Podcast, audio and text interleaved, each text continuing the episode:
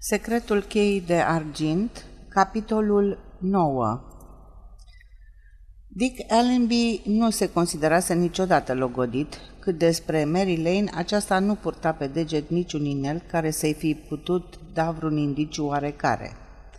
Încerca să discute despre acest lucru în timp ce se afla în cabina fetei, între ultimele două acte ale piesei Stâncile Destinului. Îi vorbea în spatele unei perdeluțe înflorate, așteptând-o să se termine de îmbrăcat. O să-mi fac o proastă reputație. Nimic nu dăunează mai mult unui inventator decât să fie văzut în culisele teatrelor. Văd că am ajuns să mă cunoască toți trepădușii de pe aici. Atunci de ce e așa de des? îl întrebă Mary, ieșind de după paravan și așezându-se în fața oglinzii. Pentru că, zise Dick, deși n-aș putea spune că nu pot trăi fără tine, reprezinți pentru mine cel mai important lucru din lume. Mai important chiar decât pușca Allenby? Ah, apropo de asta, ieri m-am întâlnit cu un inginer german care mi-a oferit 10.000 de lire sterline pentru patent din partea firmei Eckstein, are cei mai buni ingineri din Germania.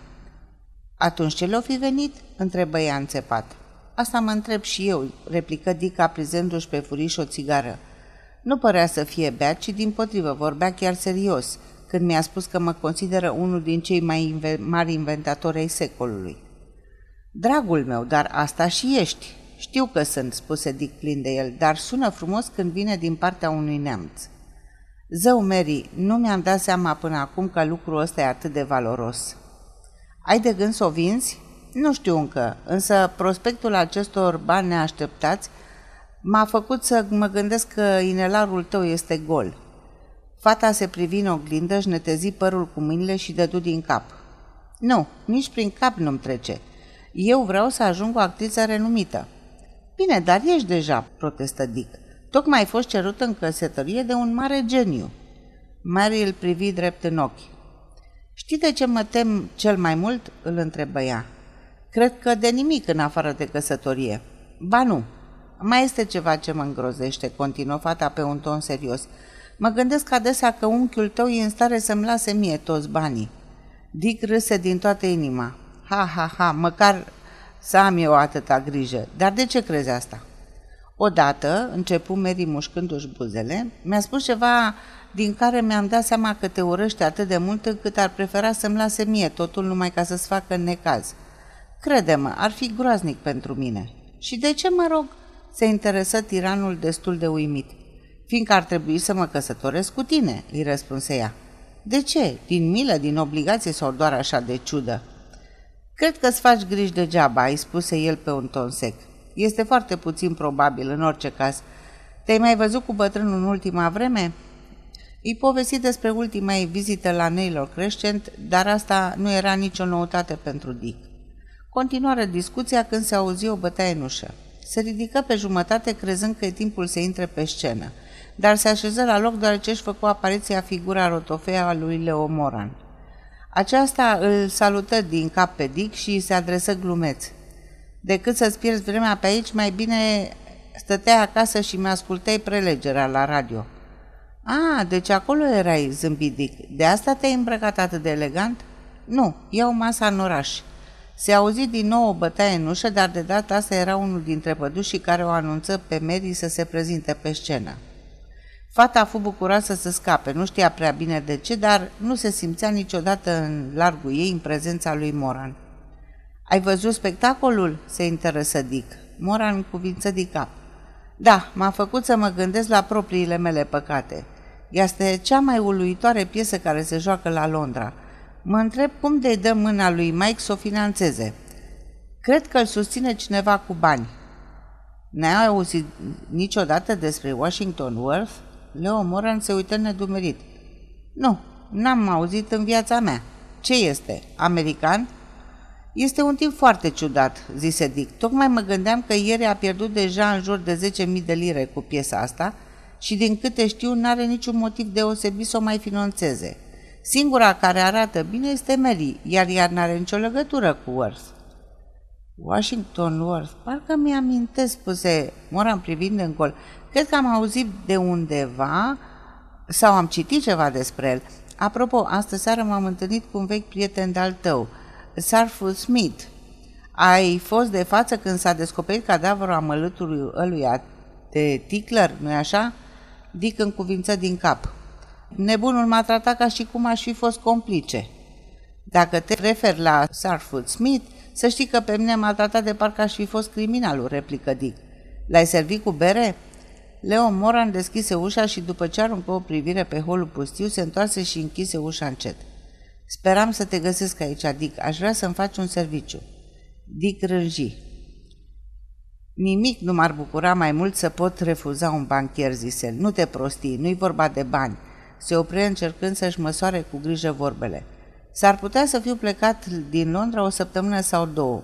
Totul este aranjat și vreau să ajung cât mai repede în provincie.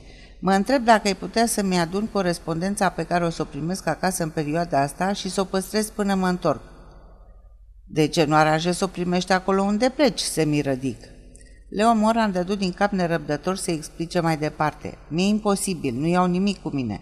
Servitorului meu i-am dat liber, iar apartamentul o să fie complet nelocuit. Dacă îți trimit cheia, poți să mai treci din când în când pe acolo? Unde pleci? se interesă Dick. Mora nu-i răspunse exact, nu era încă sigur dacă poate lipsi de la bancă. Afacerile erau greu de aranjat, deși avea un subaltern foarte capabil care se putea descurca foarte bine și singur. Eu aș pleca imediat, dar bestiile alea de la Banca Centrală se cred adevărați Dumnezei. Nici nu-ți închipui câte plecăciuni trebuie să faci și cu toate astea de-abia te bagă în seamă. Deci, ce zici, ești de acord? Da, sigur, zise Dick. Îmi știi adresa, așa că poți trimite cheia când dorești. Și dacă tot ești aici, aș vrea să-mi dai și mie un sfat. Îi povesti despre oferta primită pentru pușcă. Nu era nevoie să explice ce fel de armă era, pentru că Leo o văzuse și o încercase deja. Eu n-aș accepta să vând brevetul în întregime, aș prefera să-mi dea o cotă parte din vânzări, îl sfătui bancherul. Mai rămâi pe aici? Nu, plec acasă, răspunse tânărul. Mary este invitată la cină. Cine a invitat-o? Domnul Washington Worth? întrebă Moran zâmbind. Am înțeles că nu-l cunoști, zise Dick nedumerit. Mi-am adus aminte în timp ce discutam. Este tipul ăla care dă petreceri pentru artiști. Aceea făceam și eu odată, dar s-au dovedit complet fără rost. Dacă mergi acasă, poți să te însoțezi dacă vrei și cu ocazia asta o să mă uit din nou la invenția ta nemaipomenită. Leo Moran ar fi fost mult mai simpatizat dacă ar fi renunțat la ironiile sale pe care le plasa la fiecare vorbă. Dick era înclinat să creadă câteodată că bancherul avea ceva pe suflet, prea era acru uneori. Acum, de exemplu, îi cășunase pe Jerry Donford. E un ticălos, zise Moran.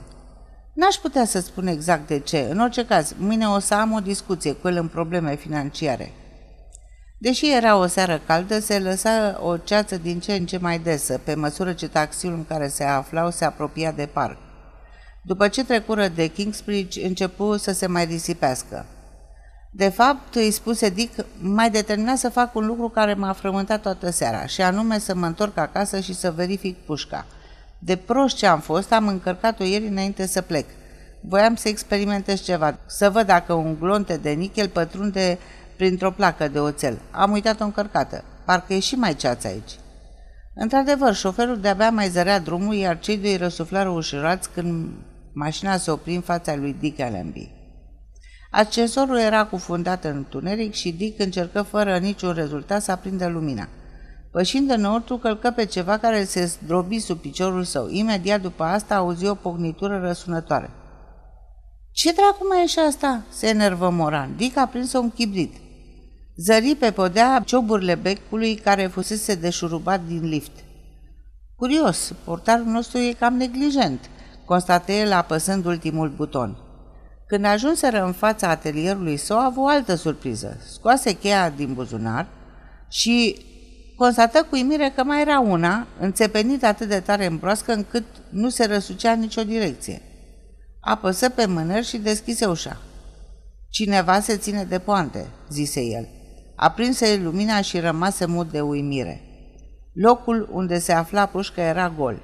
Arma dispăruse fără urme.